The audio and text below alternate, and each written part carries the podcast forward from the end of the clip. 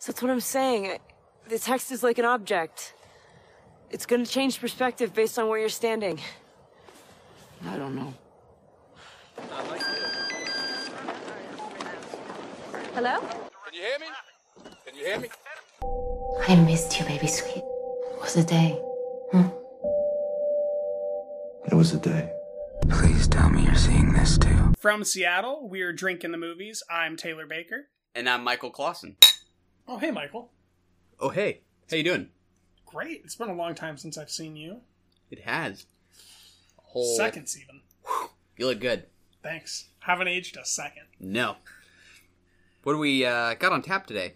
We are still drinking the same beer we drank last week. The I think it's the North Bend IPA. Or you also thought it was the North West? IPA. It's Something like that. It's something like that. It tastes like both of those sound.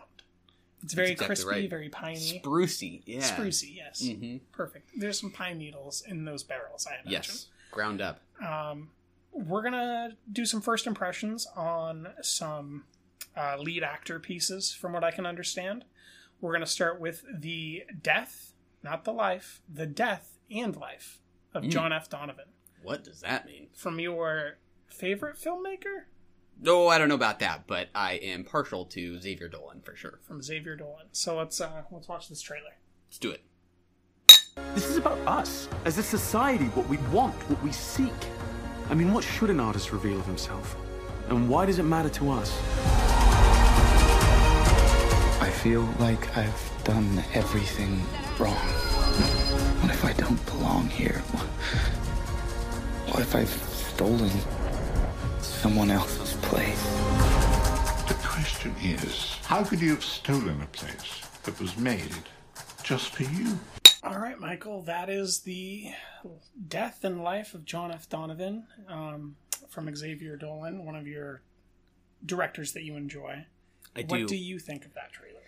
Uh, I'm not super excited to say the least. It is obviously hard to ignore the disastrous reviews it has received thus far. Um, I can try and watch this as if I didn't know it was Xavier Dolan, and it does look like his usual kind of idiosyncrasies has, have been kind of buffed out. Like this looks like a little bit more of a bland middle brow drama.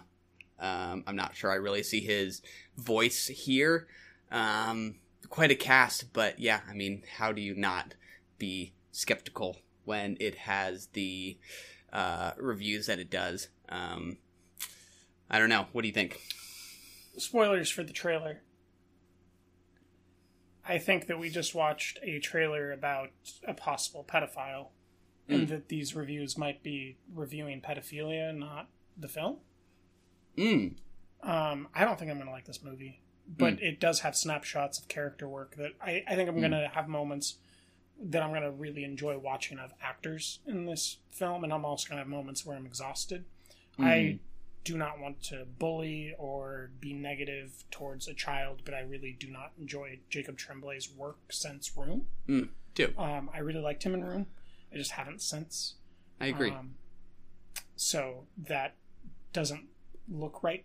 It just doesn't look right for me, and I, I have a feeling that a lot of these screenings are happening contemporaneously with Finding Neverland, if I remember the name of it correctly, which is the Michael Jackson documentary retrospective on the pedophilia actions that may or may not have happened on the Neverland Ranch. Mm. So I do question whether or not these reviews are based on the artistic merit of Dolan's film or if it is simply people signaling their virtue that they do not support pedophilia. you mean I didn't? You, you think that's in the story itself? Yes. In the trailer, we're, we're hearing them talk about letters being exchanged with the little boy and him denying it on a late night television. Um, Kathy Bates is exhausted. Natalie Portman is in tears telling her son to never talk to this man again. Um, y- I mean, it might not be pedophilic action, but it could be pedophilic intent. Got it. Um, Yeah. It, it certainly looks like an emotionally exhausting film that might be poorly written with really good character. Got it. Yeah, I won't lie. I was not even picking up on that. I thought it was like just this kid having admiration for the celebrity or something like that. Yeah, that is a very different beast. Um, so that would certainly um, enhance one's negativity to it, and that could certainly contribute. That makes a lot of sense. Um, but yeah, I mean, uh, the style isn't really Dolan Xavier Dolan as I know him. Um, The close-ups on the face felt Mhm. like his tone to me. Yeah, They're, Uh, basically, the whole trailer is close-ups on these characters' faces, Mhm. normally from an angle. It, it- for me, it's somewhere between that Natalie Portman film we just Vox Lux Uh-huh. and his own tendency to me. yeah, yeah. Um, what is it, Brady, Corbet, and Dolan? Somewhere between Mhm. there. Yeah, like I think about one of my favorite shots in a Dolan movie was in Laurence Anyways, where after a uh, a woman has described her affection for a man as something similar to what she feels when like a basket of warm laundry is dumped on her, Mm. and then later in the film, out of nowhere, after n- none of these kind of flourishes have happened, you see like uh, clothes falling from the top of the frame. Um, I don't see anything formally daring like that, which are usually my favorite aspects of a Dolan movie, occurring in this movie. So for me, it, I almost wonder if he was maybe a gun for hire in this movie. I don't know if he wrote the script or not. Maybe he did, but um, yeah, I'm skeptical to say the least. I predict a swing and a miss. Yeah. Those reviews might be helping that prediction. Mm-hmm. Um, well, let's get to a film I'm much more excited for. Yes. Extremely Wicked, something, something, something, something, something, starring Zac Efron as Ted Bundy. Let's go. There are things you don't know Hi, officer. I think I must be lost. that will shock you beyond your worst nightmare. I am innocent. You don't actually believe this garbage, do you? It's in all the papers, Ted. Ted! Monkey! Oh! I am pleased. Looking forward to it. Yeah. Yes. It looks like a good movie. Think so? I really do think so. Yeah. It looks well intentioned. Um, not that you could be well intentioned with a serial killer as heinous as Ted Bundy, but it looks well intentioned artistically. Like everyone is really trying to do their best and all towards this cohesive vision, Mm. which is today, out of our four first impressions, maybe the first time I've seen as much symmetry and cohesiveness towards one singular project. Mm. Yeah. Um, I don't know that I have feelings one way or the other. To be honest, I'm kind of just unsure. I'm not sure. I, I'm having trouble picturing the tone of this trailer in the form of of of a feature about Ted Bundy, since it's sort of this rousing, fun Frolic. piece of marketing, right? Yeah. I don't know. It it does it definitely does feel like a sales pitch for the movie with how sort of um, inviting that music is, you know, um, which might be uh, sort of an indication of like this being a movie about him as sort of a showman. Like you Yes. see him as you see his showmanship in the courtroom. Um, Much like Jack building a house. Yes, yes, definitely. Um, I think I'm maybe just unsure. I don't know quite where it's going to land, and if it's going to opine, it, you know, one way or the other, or if it's going to take glee in what uh, his showmanship was all about. It certainly Um, looks I'm- masochistic. Yeah, yeah. Um, I'm unsure, uh, to be honest. Uh, I'm kind of so so on Zac Efron. Um, I like him as a performer. I think I- he's very good as a performer. I did very much like him in Neighbors. Mhm. He's probably that's probably my favorite performance from him. Um, this is Lily Collins or Lily James? I get that Lily mixed up. Collins. Lily Collins. Um, Phil Collins' daughter. is that right? Mhm. No way. Um, I'm not sure where else I've seen her, but I recognize her and I like her. Um, she did Uh, a Netflix film where she suffered from an eating disorder last year. yes, it was really yeah. really good. I didn't see it, but um, Um, she was also I Cinderella. I or- probably almost watched that like ten times to the bone. Oh, right? yes, yes, yes. Yeah, It's very um, very good. Yeah, yeah. Her, she did some character work with her body that was Yeah. you know in that Rooney Mara level. Yeah, yeah. Um, isn't Ted Bundy from Seattle? I believe he's from the surrounding Washington Green River area. Yeah, I'm interested in any cinematic depiction of the, The Seattle place area. you call home. yeah, uh, so that's always kind of fun. Uh, also, John Malkovich is a judge. Yes. I I'm going to enjoy the pageantry of this film. My enjoyment of serial killer films has nothing to do with my endorsement of serial killers. Come on, you like it? I I do not like murder, surprisingly, but I do Anti-murder like podcast. art about murder quite a Mm. bit. Um, That's why I loved Velvet Buzzsaw, Mm. Art That Kills. Um, and I think I'm going to really like this. There you have it. Should we navigate on to something slightly less brutal? And uh, oh wait, no, sorry, we're going to be talking about I could use a good fighter like you. Never seen a mess like this before. Perhaps it's a curse. He's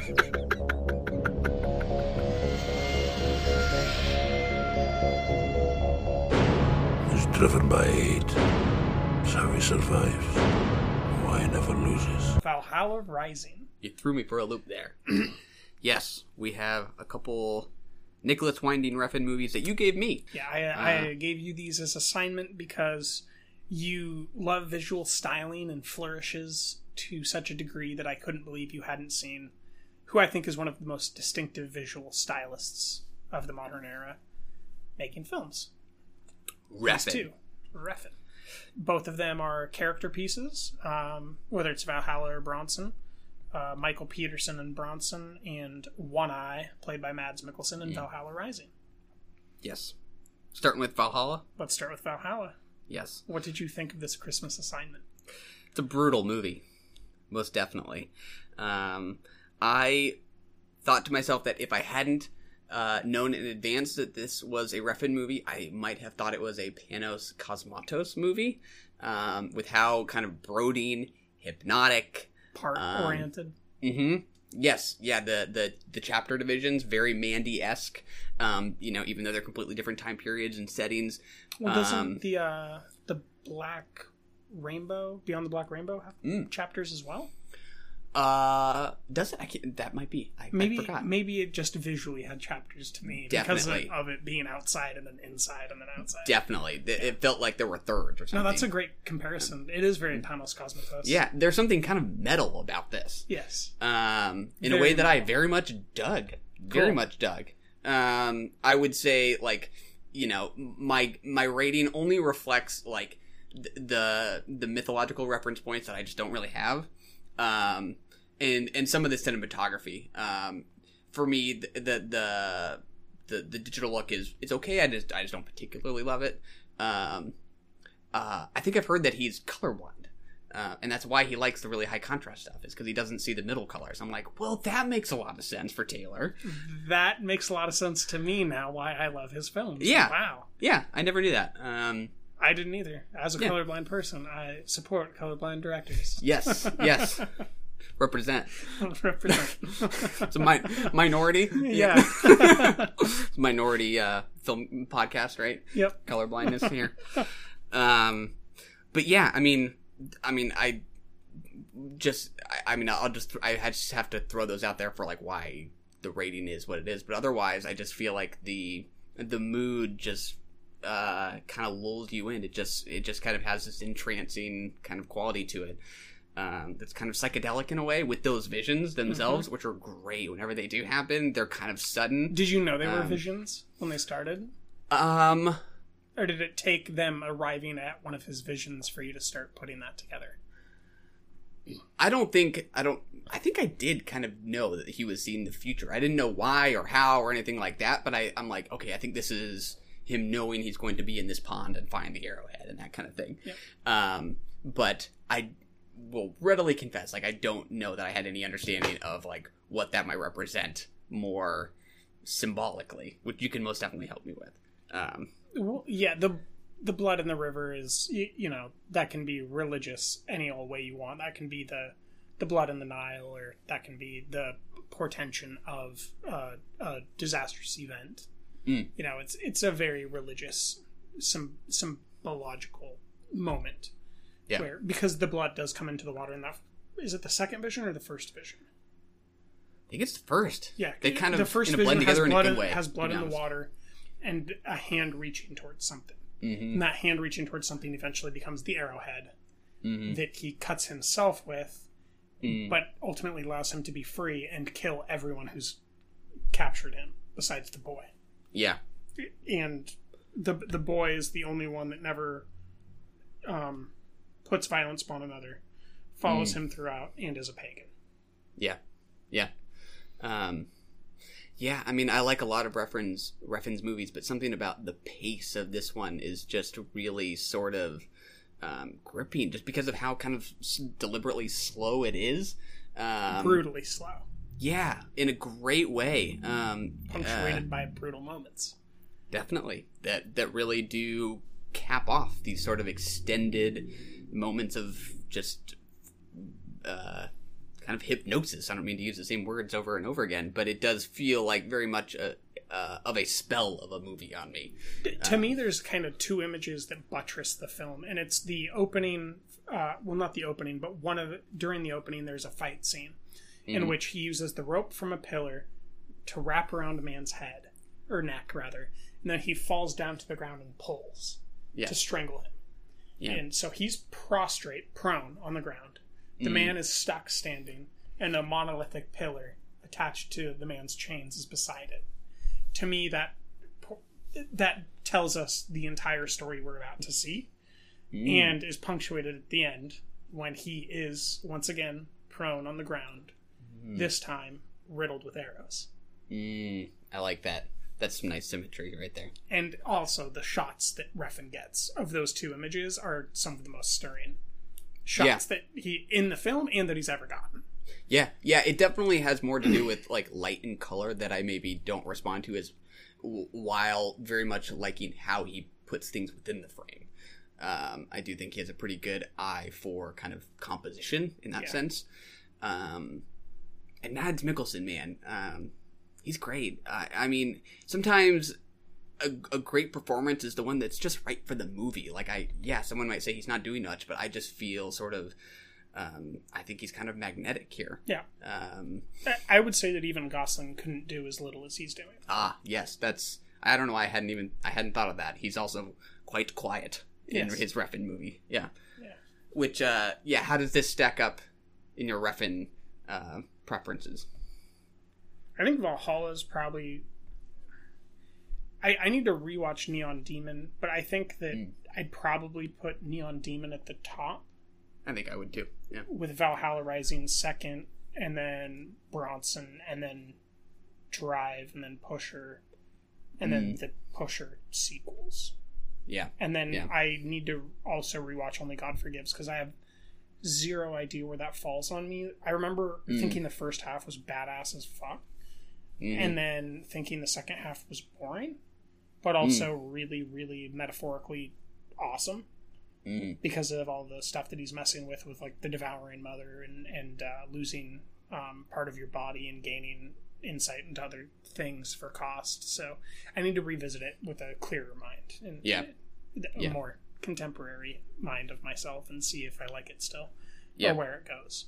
Yeah, yeah. Uh, Valhalla and Bronson, which we'll talk about, both super masculine movies. I do. I mean, as a body of work, like I do think the, the Neon Demon's kind of a nice interest in femininity. Um, I would say Only God Forgives is one which I haven't well. seen. Yeah, that that most definitely could be. It, that uh, key character is the mother in that. And I would also Mm. say Drive, although a masculine film is completely hinged upon uh, the female Carey Mulligan. yeah, which is one I just haven't seen in uh, quite a while. I don't remember quite as strongly. Last time I watched it, it was The Lobster of its day, and I Mm. just I I there was too much bias around it for me to get a, a clear take on my appreciation. It's Yeah. kind of like watching Fight Club at a frat. Oh yeah, Like yeah. you can't get a clear taste of how Yeah. much you like it. the room is convinced. Yeah, exactly. that is a fantastic analogy. it's very, very astute. Um, but yeah, this uh, it just it just had me hooked um, from uh, beginning to end. The the score I don't recall. I don't know who did the the score, but I think you know again that kind of Panos Cosmatos metal kind of thing going on. Yep. Um, that's just a really kind of assured sense of mood. Some sort of a subtle, shiny sound. yeah, Yeah. yeah. Um, it just it just kind of has a musical quality to it uh, for me. Did you have a favorite part?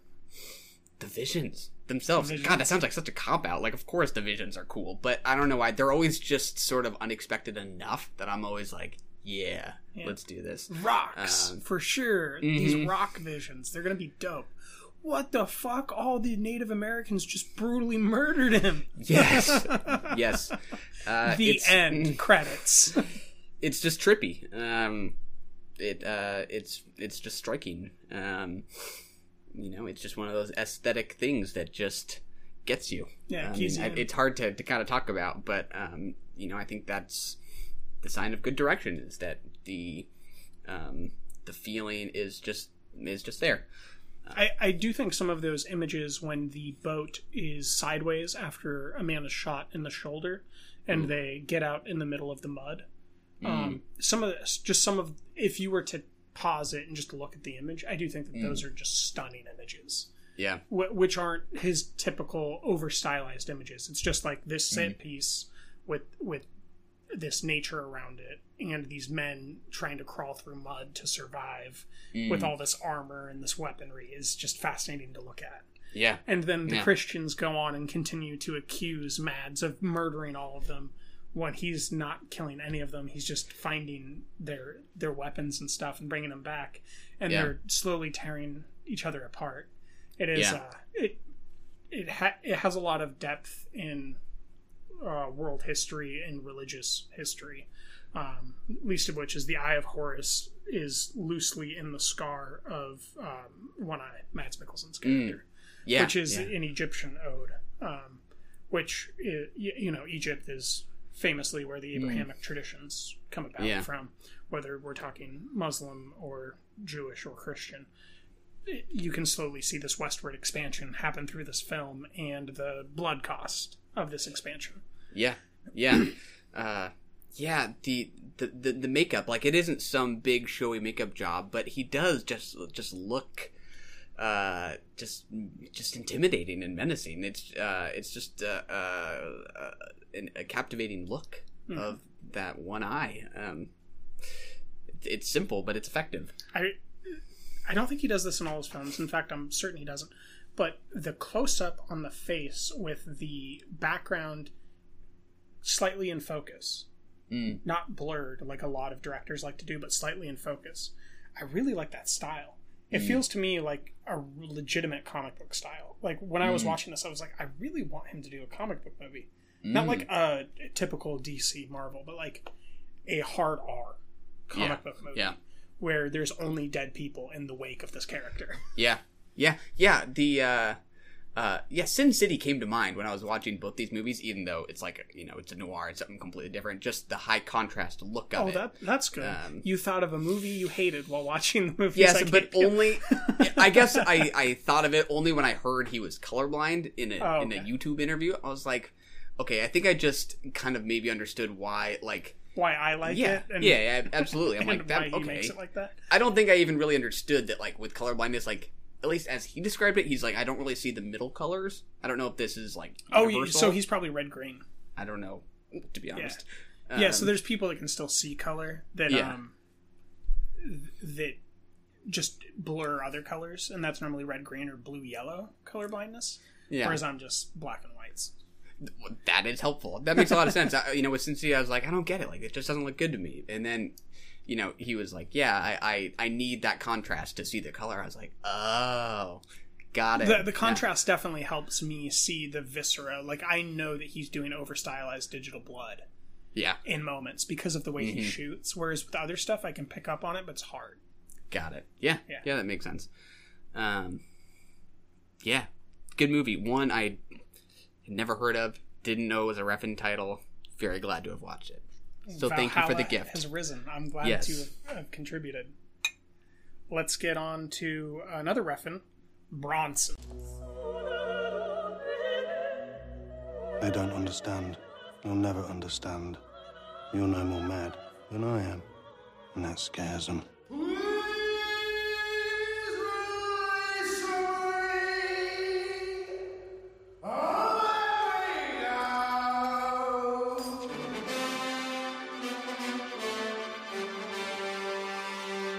Bronson. featuring one of my favorite current living and working actors, ex addict Tom Hardy. Is that right? I didn't know he was an addict. What was he addicted to? Uh, name it: Really? pills, heroin, coke. I, I don't think he had a meth problem. I can't remember though. Yeah, I would not have guessed it because he looks good he does. in look good. In most of his movies. Well, he burned off all that body fat with his addiction, and you know, I guess that was just maybe, stack, maybe that was part of the plan. Stacking muscle. Yeah, yeah. Uh, this is a fun movie. I This is a movie filled with pageantry. Yes, And, most definitely. and I was hoping you would respond well to the pageantry of Tom Hardy's face being stylized to look like the gal from uh, Popeye on Ah, one yes. side and look like a hardened criminal on the other. very yeah. I mean, what a performance! It's uh, uh, you described it as a one man show, right? I did. Should let you say that. It's your review, but that is accurate. Yeah. Um, and and he carries it. I mean, I think this was this was kind of early for Tom Hardy, right? Hmm. I don't know. I don't remember when this came out. 2008. Yeah.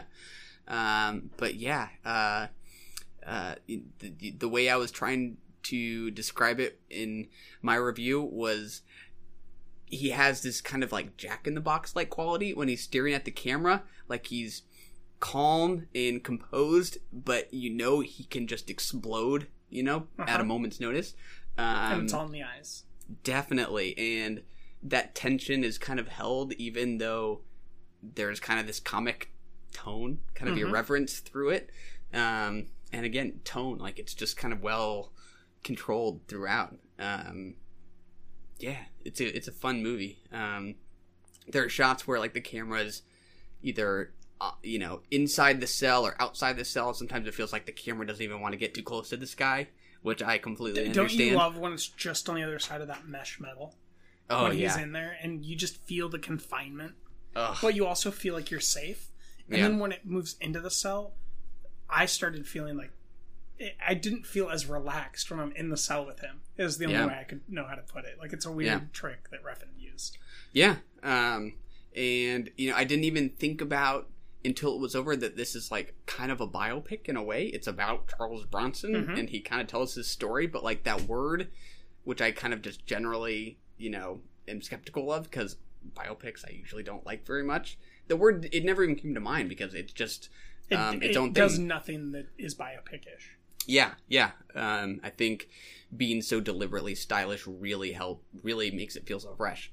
How about uh, in the middle when he's out and he goes and gets the ring for the girl that he likes that's already Mm. engaged? to Oh, yeah. married, even though he's sleeping with her. Yeah. And she says that she doesn't want to marry him, and then he goes and breaks into a jewelry store and tells her to wait 15 minutes so he can go propose and then be taken back to jail after she says no. yeah it's great stuff i mean yeah and i i knew nothing about charles bronson going into it Michael Um, Pennington. uh is that his real name Yeah. what you mean oh gotcha gotcha um His fighting name mhm. is Charles Bronson. yes yeah the the the voice in in that performance it just it's just too good Let him go! Let the dogs go! It's great. um, yeah, and again, like you know, I think it's just partly the cinematography where I, I thought to myself, like, I kind of wish this maybe looked more like the neon the neon demon, which I which, which just cinematography wise, I like a I little bit better. I definitely wish that every movie looked more like the Neon Demon. Yeah, maybe that's not that insightful to say. no, I mean it, it applies. It's just Mhm. like as a statement, I do wish that about all of them. that would not be a bad thing. Other than like Blade Runner and Mhm. Dunkirk. Yeah, exactly. um, yeah, and uh, you know, maybe some of the humor didn't totally land for me. Um, there was, uh, I don't know, just small moments um, where he's, you know, delivering tea to people throughout the prison. That's one of his jobs. Um, Oh, dude, that wasn't funny to me either. That was like, oh, he's a lunatic. ah, yeah, Moment. yeah. Maybe I was misinterpreting the the tone. Um, It you know, definitely just- feels like comedy, but it also feels like really, really uneasy. Like he's a Yeah. lunatic. That might have just been me. Um, you know, sometimes you you kind of read the tone, you think something's off, and then you're like, wait, maybe I just Maybe read I'm the tone off? wrong. Yeah. yeah, yeah, that that happens. Um, but yeah, what a performance! Hell of a flick. He knows what he's doing. Did you have a favorite moment? Mm. There is the scene where he gets a security guard locked in his cell. The librarian. Is it the librarian? Yeah, I think that's right. Um, I think was pretty says, amusing. "Shut up! Put the lotion on my ass." yes, Not in my ass, you. yes, uh, that's where I feel like this this blend of comedy and tension just felt perfect because I'm terrified of him at the same time that I'm laughing. Enamored, yeah. Yeah, great scene. What about you? Uh, that scene. Yeah, that scene is definitely Mm. top for me. Yeah, for Money. Sure. That it's that is a similar scene to that is my second favorite scene in Startup. Ooh. oh yeah. Uh, maybe we'll talk about now. Yes. Start Weapons down, stand against the back wall. He suffered enormous emotional trauma. No, he needs to behave. What are we doing here if not trying to help prisoners like Eric? It's not always possible for you to be there to protect him. Protect the public. Make sure he stays inside for the rest of his life. So you assigned this to me with coherence did. for our Christmas exchange. Um, so my favorite scene is actually one of the first scenes Mm. where he gets his toothbrush and turns it into a screwdriver and a shank with a Oh, man. lighter. That set the tone in such an immaculate way that I've I struggle to say I don't think I've ever seen something set its tone so quickly so well. Mm. Like I honestly think that's the best scene in the movie and it's Mm-hmm. in the first 5 minutes.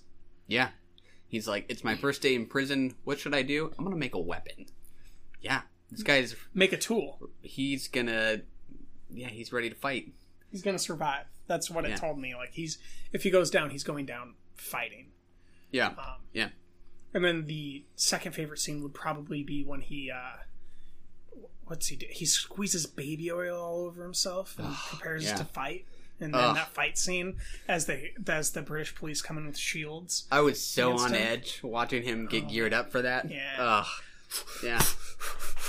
It's just yeah. Yeah, he he's just so physical. Uh Great performance. It Great is. performance. It is, yeah. Uh, I I know when I first watched this, I watched this on a plane and without subtitles, so I you know I I, I just didn't really know what was going on. in a lot I ways, also watched it without sub- subtitles, and I Yeah. still don't know what words were Yeah. exchanged from anyone besides Ben Mendelsohn. So the, the second time I did watch with subtitles, which is really only a marginal improvement because there's There's still so, much slang. there's so much slang. I and actually like half of it is just read about the cursing. slang. Yeah, that probably is like its own language. Apparently, at the is. premiere, they had handed out pamphlets that would that explained to you what the different British slang terms were. Mm. And reading the review that mentioned some of those slang terms, I think maybe Tasha is the one that Mm. logged this. Tasha Robinson from Yeah. The Verge. Um, Yeah. that really helped me Yeah. unlock retrospectively what was said in the film and when Yeah. they were calling people names, Yes, very which very was mean. very often.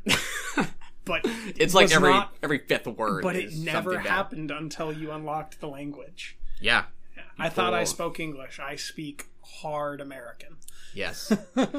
uh, yeah. There, there's this scene where the therapist comes to Jack O'Connell's cell to try to encourage him to like come to group therapy, and that's like I, I don't think I had any idea what was going on when I first watched that, but he's talking about having been uh, like under the care of a pedophile when he was in like a foster home, and he's describing like having one of his crimes, if not the crime that landed him there, was having like handed off um, a bomb or like an acid bomb to this foster parent, and he says, "I watched his face melt in his hands," and I'm like.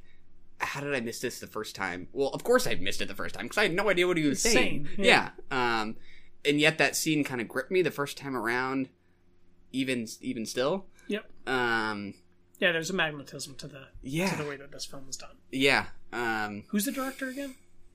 David Mackenzie. That that's why. Yeah. Yeah. That's why.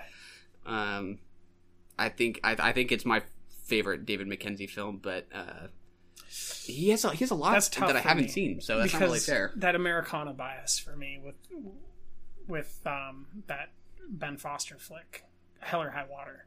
Mm, yeah. That's that's that's a a good movie. Yeah. yeah, I was trying to think like between Starred Up, Hell or High Water, and Outlaw King, like like is there any sort of through line or is the Auteur thing here like not really applicable? And like the only Oh, thing it's I could definitely the the man's struggle. men specifically. Well, his main characters are men, Mhm. and they're struggling. Yeah. The man struggle, yeah. That- Yeah. That's what I would say. Like the the general struggle of uh, a man to exist in a specific climate. Yeah. Whether that climate is kingship, while being told he's not king, and Yeah. attempting to make himself king because he believes that's the right thing, or because he's an insane person, uh, you know, roughly, in Starred Up Yeah. Yeah. um, through no fault of his own, and trying to come to terms with that, or because the bank is going to take everything that your family has ever held dear, and you're going to take it back from the bank. Yeah, yeah, I think that's spot on. To me, I was just going to describe it as sort of like um, uh, corrupt institutions or abuses of power. These are Yeah, people he, he's interested in the people who resist those institutions. Yeah, I, I would definitely say he's male centric though. Like he Oh, yeah. he definitely uses characters that reflect his own identity. Yeah, which I yeah. don't think there is a problem with because I wouldn't find Yeah. a problem with a, a female director doing the same thing. Yeah, In fact, I yeah. think some of the best work is done by female directors that do that. Yeah, yeah. Every time the blonde gal shows up in this movie, you're like, oh yeah, there haven't been a lot of women here, huh? No, there have not. yeah, a lot of dudes, a lot of scary dudes, mean dudes. so many scary dude when that uh when that guy comes in with the lighter and he knocks him out because he thinks that he's about to get prison raped Ugh. i felt so bad for everyone so bad. involved like not just the guy that gets hit but the guy that hits him like it's just so rough and then ben mendelsohn's relationship Yeah. oh man this is some of the best character work ben's done this is why it's unfortunate to see how he's kind of being americanized as a Mm. performer and and not able to play into his more softer i, I think that when he has soft touches to hard edge in his characters he's much more compelling Yeah, yeah, yeah. It's it's a fascinating uh, father son drama. It is. Um, that I think that relationship is just super interesting. How Ben Mendelsohn's character is kind of possessive and is weary of him making his own relationships in the prison. Um, at the same time, that he doesn't really want to be like I don't know overly involved. He wants him to get out. Um, I think I think it's really rich, and that's but he just- also doesn't want him to move up the hierarchy without going through him Exactly. Yeah, yeah. He he wants to be in control of this kid's destiny. Mhm. Um, and there's something really universal about when he busts in the group therapy session, and then Eric's walking back to his cell, and he goes, "God, you're so embarrassing! Like, get out of here!" It's like, yeah, you know, that sounds like Elsie Fisher in eighth grade. Like, you're so embarrassing. Yeah. uh, yeah. I think it's a good movie. It's a it is a good movie. That is the uh, I gave that one a four and a half. I gave Coherence a three and a half. Um, Yeah, yeah. And then Valhalla is a four for me. Bronson's three and a half, if I remember correctly. Boom. Where are you at on him? Coherence, I gave a four. Valhalla, three and a half. Bronson, three and a half. Starred Up, four and a half. All good flicks. Pretty close. Pretty dang close. Most definitely. Um, All positives. Now we're gonna get to two episodes of HBO's third season of True Detective, starring Mahershala Ali. You look like you haven't slept in a couple days. I never stop coming up with theories about that case. My job. There's no certainty. What you don't remember, you don't know you don't remember. What? What you don't remember. Oh, sweetheart. Did you think you could just go on and never once have to look back? Would you like to begin? I sure am going to have to, it looks like. So, I am a huge fan of season one, like most of everyone that ever saw season one. I even liked season two as much as everyone else protested it. I thought that it was a good piece of detective. sc- I, I'm just going to call it cinema, even though it's not cinema. I, th- I think it was detective cinema, just in a long form. This um, is not good. It's not bad, like in the way that bad things are just overall bad. Mhm. Neither is it good in the way that good things are overall good or soaring or, or great or just ple- like the fact that there's moments where Stephen Dorff acts so good that it throws me off Mm. kind of tells you what I think about the show, and I Mm. I think that uh, Jeremy Saulnier's direction in these first two episodes was great.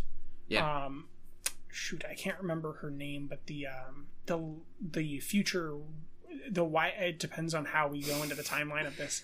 The eventual wife of Mahershala Ali's character is amazing. I can't remember her name at the Oh, moment. uh, Carmen Jojo. Uh, Carmen Jogo? uh, Jogo, yes, Yes, yeah. um, is amazing. She's Yes. so good. Um, in some of those single frames, I want Mm. to have framed on my wall when Mahershala Ali Mm. and Stephen Dorff are standing in the field on either side of the car, looking into the dusky, uh, backlit sky. Yeah. But it's also boring. Yeah. Do you remember when we watched the trailer for this and I said that I think it's going to be about a pedophile ring? Oh, yeah, I'd forgotten about and that. And then that yeah. that line started up in episode two. Yeah. Finally, and I was like, okay, this isn't going to go anywhere. That's going to Mhm. surprise me. Yeah.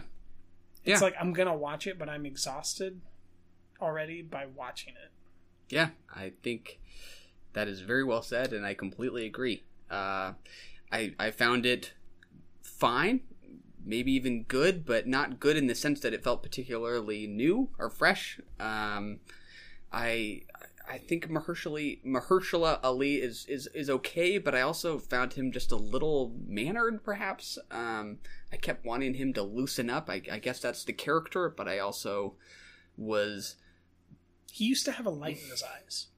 it just yeah yeah that's it. You, that's you a good way like to put in it. in Moonlight, there was so much life in that character. hmm and you you can't tell me that the reason you're not acting at your best is because of the character. Yeah. That that doesn't really work because you can always make a choice that you know might undermine the writer but end up being better for the picture. So it, it doesn't Mm. really make sense to me that he's not doing some of what I would attribute his best attributes to be, which is that eye work. Mhm. He didn't do it in Green Book. He does it for a moment in Alita Battle Angel Mm. And I haven't seen them do it yet in these first two episodes, both directed Yeah. by Jeremy Saulnier. Yeah, yeah. Um, I just wish that there was something a little more distinctive about it. Like if I if I was telling someone why this was a must see, I couldn't tell you something really specific that I haven't seen. It would have to be one of the performers because everything else is so general, except for some of those single moments of cinematography that are gorgeous. Yeah, but that are yeah. outdone by Hold the Dark. Yeah, definitely. I mean, I think, you know, I think they are these feel very well directed. I don't know that I feel the Saulnier kind of stamp, um, like his. I definitely don't. Yeah. Yeah, I mean, it like he definitely has it under control, right? Like the tone is smooth. Um, everyone's kind of on the same page, but it just doesn't feel like something that's entirely of its own. It just feels Well, like it- any other kind of Brody noir. It's because I, I think that Saulnier needs moments of um, percolation at the very least. Like he needs Mm. things to start heating up in order to really um, exercise his formal ability of of that camera. Like when I think about his camera work in Green Room and some of those crazy pan movements that go from one side of the door to the other when Anton Yelchin's getting his arm ripped Mm. off. Ugh, yeah. Um, or broken or sawed, you know, whatever, or hold the dark with with how creepy that stuff gets. Yeah. He's not in control of the pace of this, hmm and so the biggest flourishes we get are when he just gets to insert kind of overall still shots from far away Mhm. that incorporate nature into this thing, Yeah, and yeah. those are amazing. Otherwise, it's like, what's the next best thing? Scoot McNairy's acting, probably. Yeah, he's good. Like he's he's the only character I can tell you that lives in this world.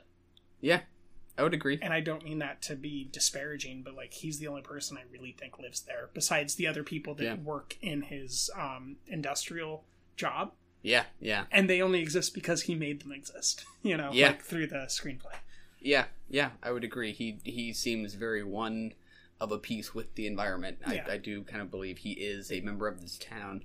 Um, I mean, if there was something cor- sort of leading me to want to watch the rest of the show, it's maybe just the fact that we know this town is going to kind of tear itself apart somehow. We see that in the title of Mahershala Ali's wife's book title, where it says like an abduction, a murder, and a and a town that came apart or something like that. Um, you know, I guess I maybe just have a little bit of an interest in, you know, the idea of people of, you know, sort of that mob mentality kind of thing. People, people's, um, uh, suspicions and fears getting the best of them. And I think you see that a little bit in the town hall meeting.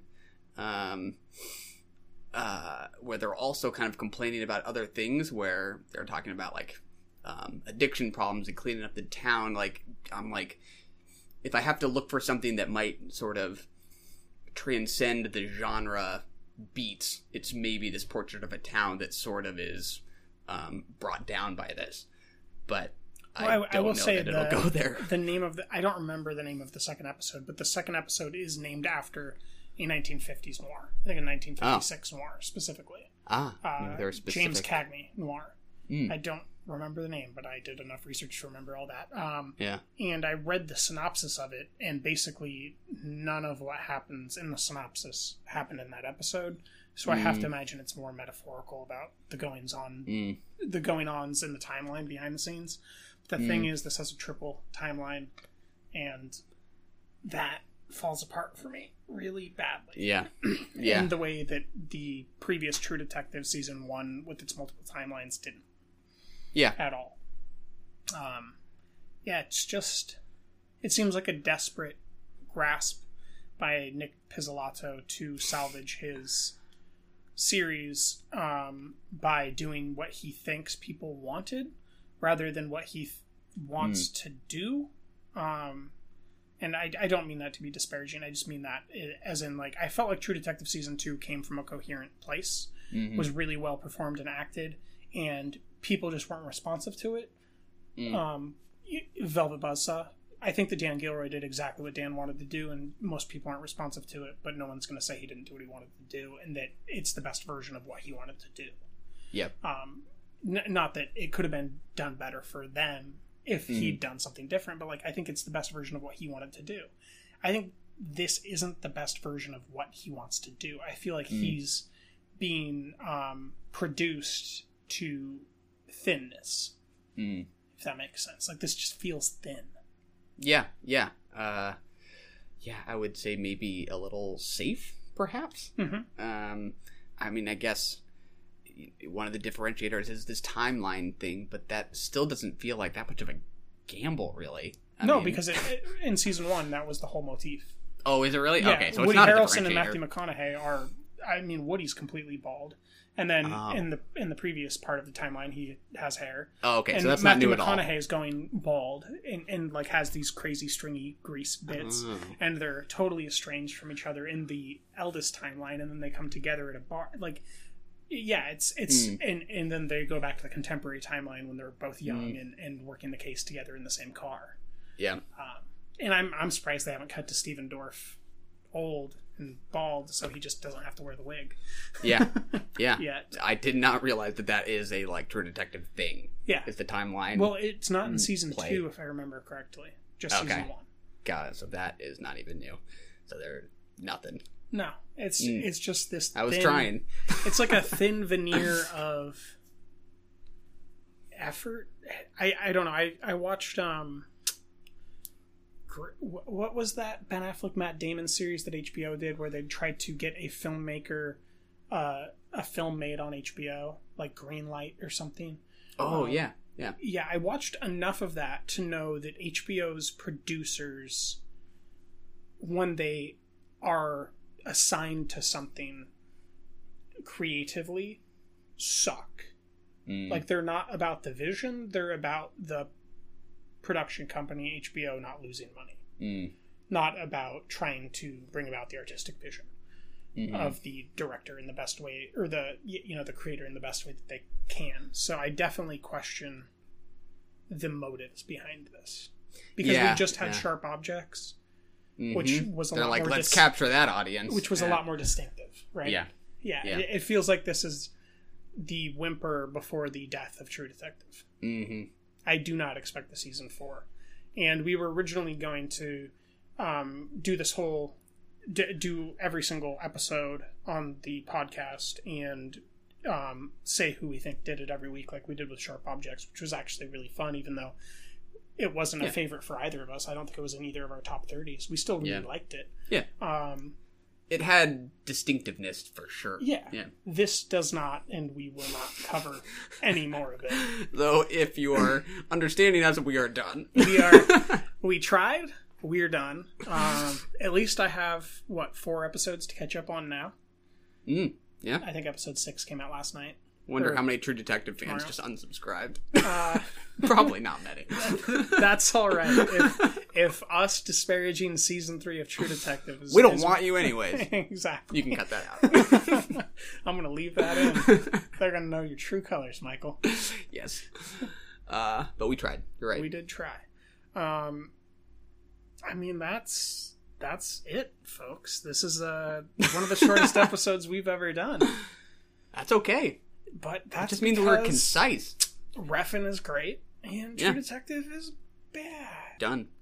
Is there anything you want to say about uh, what we're gonna be recording next? Next week, we will be talking about uh, the Christopher Abbott film Piercing, Mm-hmm. along with Jim Cummings' Thunder Road. Mhm. What else do we got? Monsters and Men, That's right. uh, John David Washington film, and then Destroyer, Mm. Nicole Kidman's uh, film, is being very well reviewed. We're gonna go watch that here at seven o'clock That's right. in an hour and five minutes. And then we might be talking about High Flying Bird, my number one film of 2019, from That's right. Steven Soderbergh. Love it. Promising things ahead. Run! Go! Get to the chopper! We have to go. I'm coming with you. That was brilliant. You're the best and we love you! Gucci.